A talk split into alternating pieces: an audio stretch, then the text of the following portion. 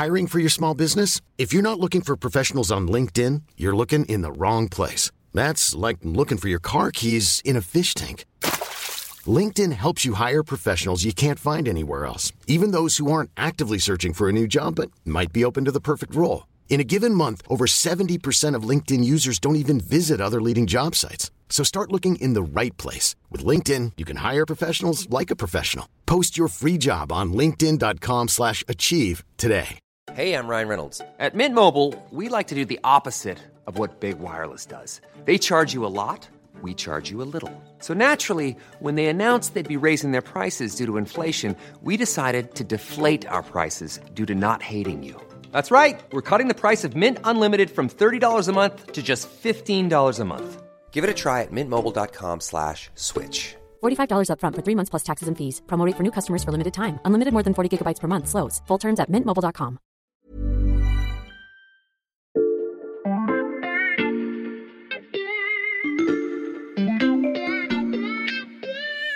Salut, c'est Xavier Yvon. Cette année, vous avez beaucoup entendu parler d'intelligence artificielle, de réseaux sociaux et des difficultés des GAFAM. C'est pourquoi je vous propose une sélection d'épisodes sur la tech, faits par des humains. Bonne écoute Vous savez peut-être que la loupe n'a rien à envier à Netflix ou à Amazon pour ce qui est des séries. Nous aussi, on sait tenir en haleine nos auditeurs avec des personnages emblématiques et des intrigues qui s'étalent sur plusieurs semaines, voire plusieurs mois. Par exemple, on en est déjà au cinquième volet de notre récit sur Didier Raoult et ses études troubles.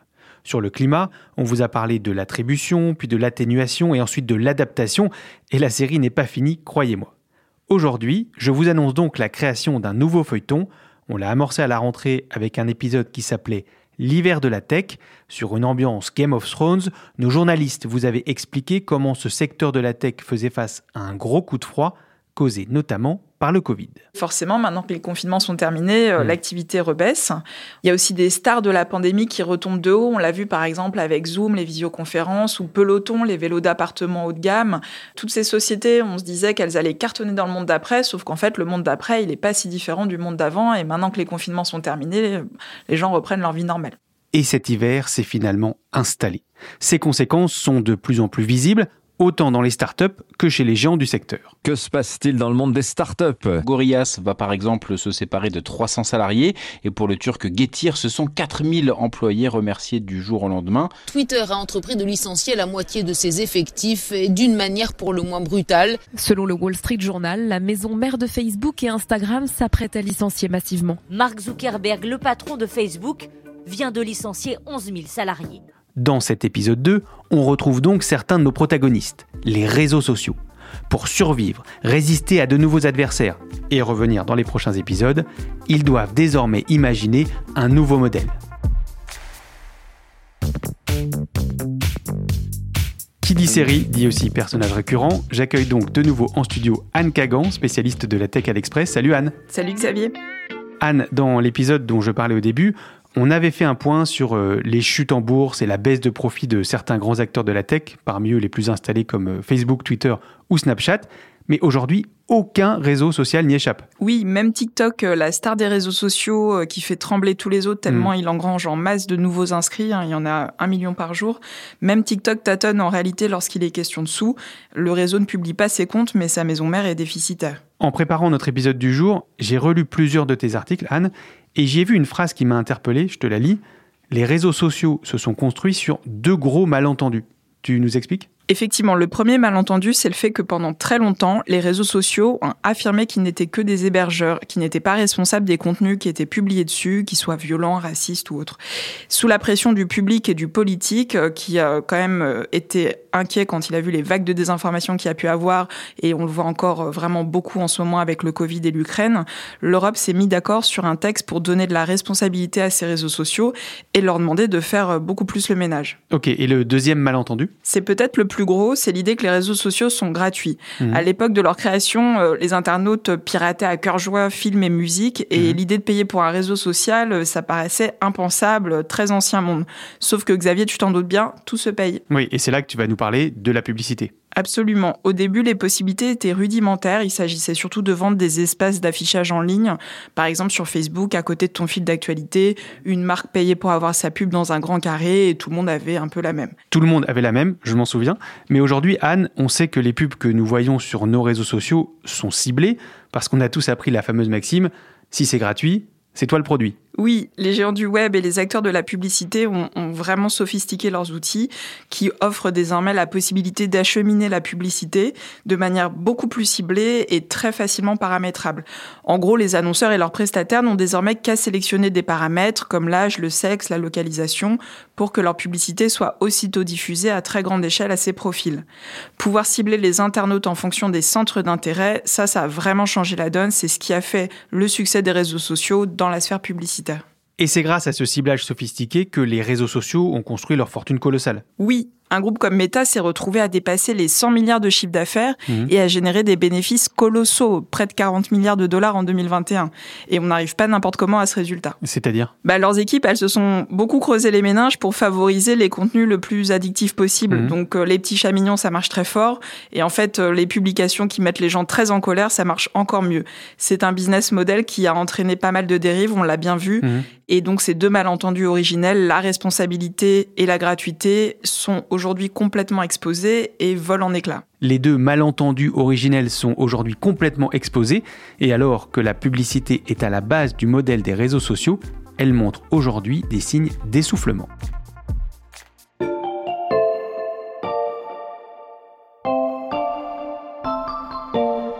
J'avais mis de côté un autre extrait de l'épisode sur euh, l'hiver de la tech. Anne, ton collègue Maxime Recoquillé nous décrivait un changement crucial chez Apple.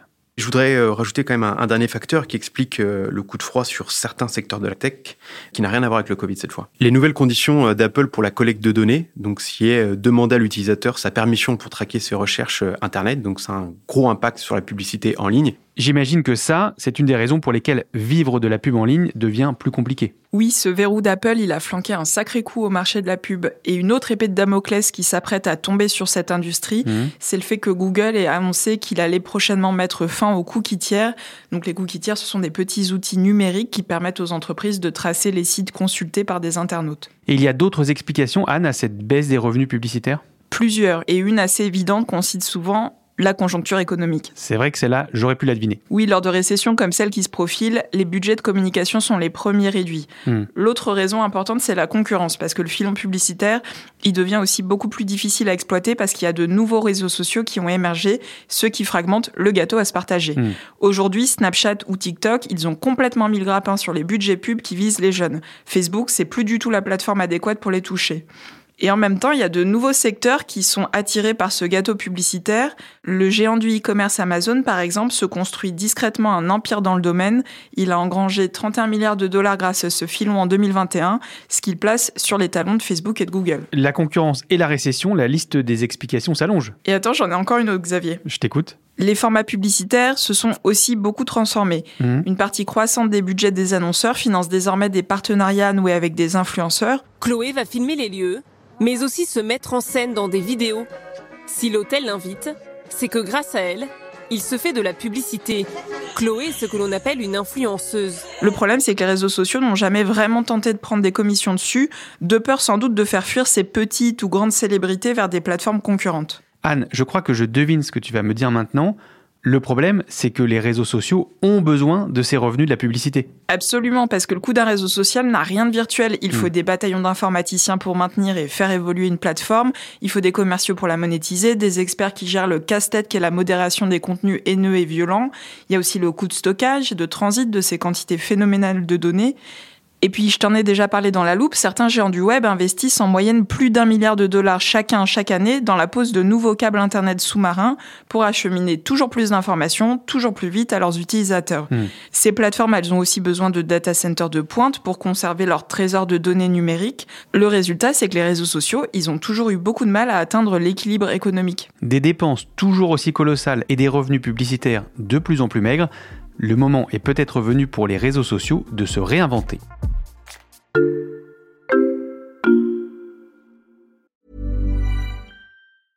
Hiring for your small business? If you're not looking for professionals on LinkedIn, you're looking in the wrong place. That's like looking for your car keys in a fish tank.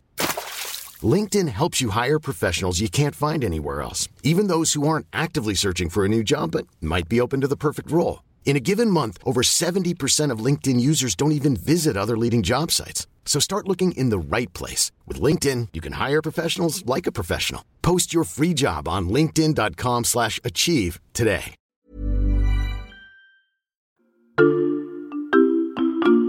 Xavier, je peux te raconter un échange qui a eu lieu sur Twitter et que certains de nos auditeurs ont peut-être vu? Et que je pense avoir vu aussi, c'est celui entre Elon Musk, le nouveau patron de Twitter, et Stephen King, l'écrivain. Exactement. C'est une discussion qu'ils ont eue par tweet interposé le 31 octobre. Mhm. Stephen King réagit à une annonce de Musk, euh, payé pour être certifié sur Twitter, euh, 20 dollars par mois. Donc certifié, c'est le fait d'être vérifié par la plateforme, tu sais, quand il y a le petit V bleu à côté Mhm. du nom de l'utilisateur. Et l'écrivain, quand il voit ça, il dit Fuck that, si ça se met en place, je me casse. Mhm. La réponse de Musk Il faut bien payer les factures, Twitter ne peut pas reposer entièrement sur les pubs. Que pensez-vous de 8 dollars? Stephen King a ajouté qu'il préférait Twitter à l'époque pré-Musk parce qu'il y avait moins de controverses et plus de fun. On dirait un peu une discussion de marchand de tapis et elle a pas mal fait parler en effet. Au-delà de la controverse sur la fiabilité d'une certification payante, je note la phrase de Musk il faut bien payer les factures. Oui, les réseaux sociaux doivent se transformer radicalement sans endommager leur business existant, la Mm. pub, parce que ça reste pour l'heure leur unique moteur et ça va rester une source stratégique de revenus. En fait, ils se retrouvent paradoxalement dans une crise similaire à celle qu'ils ont provoquée dans les médias traditionnels. Et donc l'abonnement, comme pour Twitter, ça pourrait fonctionner pour les réseaux sociaux? C'est compliqué. Le gros problème des réseaux sociaux, c'est qu'ils ont proposé leurs services gratuitement pendant bien trop longtemps. Hmm. Donc ils peuvent pas espérer soudainement faire payer des fonctionnalités existantes en leur passant un petit coup de polish. Il faut une nouveauté qui soit vraiment bluffante pour faire passer la pilule du payant. Les plateformes de rencontres amoureuses ont dans l'ensemble mieux anticipé le problème que les réseaux sociaux au début des années 2010. Dès qu'elles sont parvenues à attirer suffisamment de monde grâce à une offre gratuite, elles ont assez rapidement basculé sur un modèle freemium Mhm. où l'abonnement payant est en fait la seule manière de profiter correctement du service. Et quelles nouveautés euh, bluffantes les réseaux sociaux pourraient proposer pour inciter les internautes à payer? Alors il y a la bouillonnante et mystérieuse sphère du Web3 qui s'intéresse beaucoup à une piste euh, que je trouve assez prometteuse, Mhm. euh, celle de laisser les internautes paramétrer à leur gré leur système de recommandation. Donc au lieu de recevoir ce que Facebook et compagnie jugent être des contenus susceptibles de vous intéresser, Mhm. euh, c'est vous qui choisissez. Et c'est la piste qu'explore en particulier Jack Dorsey, le cofondateur de Twitter, qui a le projet de lancer un nouveau réseau social baptisé Blue Sky. Ok, est-ce qu'il y a d'autres pistes que l'abonnement? Il y en a plusieurs, le social shopping par exemple. Qu'est-ce que c'est? C'est ce qui permet aux internautes d'acheter des produits qui sont mis en avant par des influenceurs. Mhm. C'est très prisé en Chine et c'est regardé de très près par les réseaux sociaux, même si pour l'heure, ils ont quand même pas mal de difficultés à le déployer dans d'autres pays. Mhm. Le défi ici, c'est entre autres d'offrir un processus d'achat, donc le fait de sélectionner le modèle, de payer, etc., de faire un processus de ce type qui soit très fluide sur une plateforme qui n'est au départ pas conçue pour ça. Mhm. Vu le rythme auquel se perfectionnent les techniques qui permettent d'essayer virtuellement des vêtements, des accessoires, les ventes pourraient décoller et les réseaux sociaux en bénéficier s'ils prennent des commissions sur les transactions. Les réseaux ont aussi un coût à jouer dans l'économie de la création. L'économie de la création, tu peux nous expliquer? Sur chaque réseau, tu as des créateurs de contenu, vidéos, textes, etc. Mhm. Et en fait, les internautes, ils ont beaucoup moins de réticence à sponsoriser ponctuellement, voire régulièrement, les personnes qui créent des contenus. Donc des réseaux comme Twitch, hein, la plateforme euh, où on diffuse beaucoup de choses en direct, notamment des parties de jeux vidéo, eux, ils ont eu la bonne idée d'intégrer à leur plateforme des outils qui permettent aux internautes de financer les personnes qu'ils apprécient. Ils peuvent par exemple s'abonner à leur streamer préféré ou leur acheter des applaudissements virtuels. Bonjour, bonjour tout le monde, bonjour tout le monde, comment ça va les jeunes? J'ai du café dans ma tasse avec les petits chats. Vous savez les petits chats qui veulent que vous vous abonniez à ma chaîne? Merci Océane, tu rends les petits chats heureux. Et Twitch prend des petites commissions sur tout ça. Donc c'est un modèle qui n'est pas parfait. Il y a une partie des streamers qui jugent que les commissions de Twitch sont beaucoup trop lourdes, mais ça a le mérite d'ouvrir de nouveaux horizons. Ouvrir de nouveaux horizons, ça me fait penser à ce que veut faire euh, Meta, anciennement Facebook, avec le métavers dont on parle très souvent dans la loupe. Oui, c'est peut-être le plus prometteur, même si le défi est encore très très loin d'être relevé. Hmm. Si Meta parvient à bâtir un monde virtuel séduisant, pour le coup, les utilisateurs accepteraient certainement de payer. Comme on l'a expliqué en plus dans les précédents épisodes de la loupe euh, sur le métavers, il serait possible de vendre des services très variés, du foncier virtuel, des NFT, euh, prendre des commissions sur les transactions qui s'y déroulent. En plus, le niveau d'immersion serait tel que les publicitaires y afflueraient certainement très vite. L'ennui pour Meta, c'est que ça nécessite euh, des équipements et des équipes pour créer tous ces mondes immersifs et permettre aux gens d'y rentrer, qui font que dans la bataille du métavers, il y a d'autres gens qui déboulent et qui n'étaient au départ pas des concurrents des réseaux sociaux. Donc il y a par exemple les éditeurs de jeux vidéo, les Apple, Microsoft avec Activision. Donc ça fait autant de nouveaux concurrents. Hmm. Si Meta y parvient, c'est cependant l'assurance pour lui de retirer son espèce de vernis ringard qui colle à la peau de Facebook et de redevenir la coqueluche du web qu'il a été par le passé. Il ne suffira pas aux réseaux sociaux de passer un petit coup de vernis pour rester attractif. Merci Anne pour tes explications. À bientôt. Anne Kagan, chef de rubrique Tech à l'Express. Tous les articles de la rédaction sur le sujet sont à retrouver sur notre site internet. Et l'Express aussi vous propose des abonnements. En ce moment, le premier mois est à 1 euro. Pour ne rater aucun épisode de La Loupe, c'est simple. Vous pouvez nous suivre gratuitement sur toutes les plateformes d'écoute, par exemple Deezer, Apple Podcast ou Podcast Addict. Et si vous aimez notre podcast, n'hésitez pas à le faire savoir à travers les réseaux sociaux. Cet épisode a été écrit par Charlotte Barris, monté par Mathias Pengili et réalisé par Jules Cro. Retrouvez-nous demain pour passer un nouveau sujet à la loupe.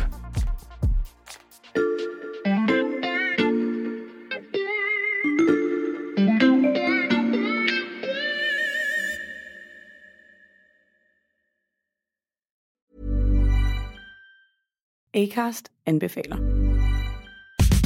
Mit navn er Anders Morgenthaler. Over for mig sidder Roald Bergmann. Vi har lavet en ny podcast, der hedder Dopaminklubben. Og Dopaminklubben er en klub, hvor ADHD er fucking sjovt, og hvor det griner. Det behøver ikke at være super alvorligt. Vi er skide trætte af alle de der podcasts, der forklarer mig og nederen der. Vi gør grin med vores ADHD. Mulig ADHD. Ja, vi udreder mig, fordi nogen siger, at jeg har det. Jeg ved det ikke rigtigt, det finder vi ud af. Vi har i hvert fald lavet vedmål. Ind og lyt til Dopaminklubben. Hver uge udkommer vi. Der laver vi sjov og spas med at have den her vidunderlige dopaminmangel.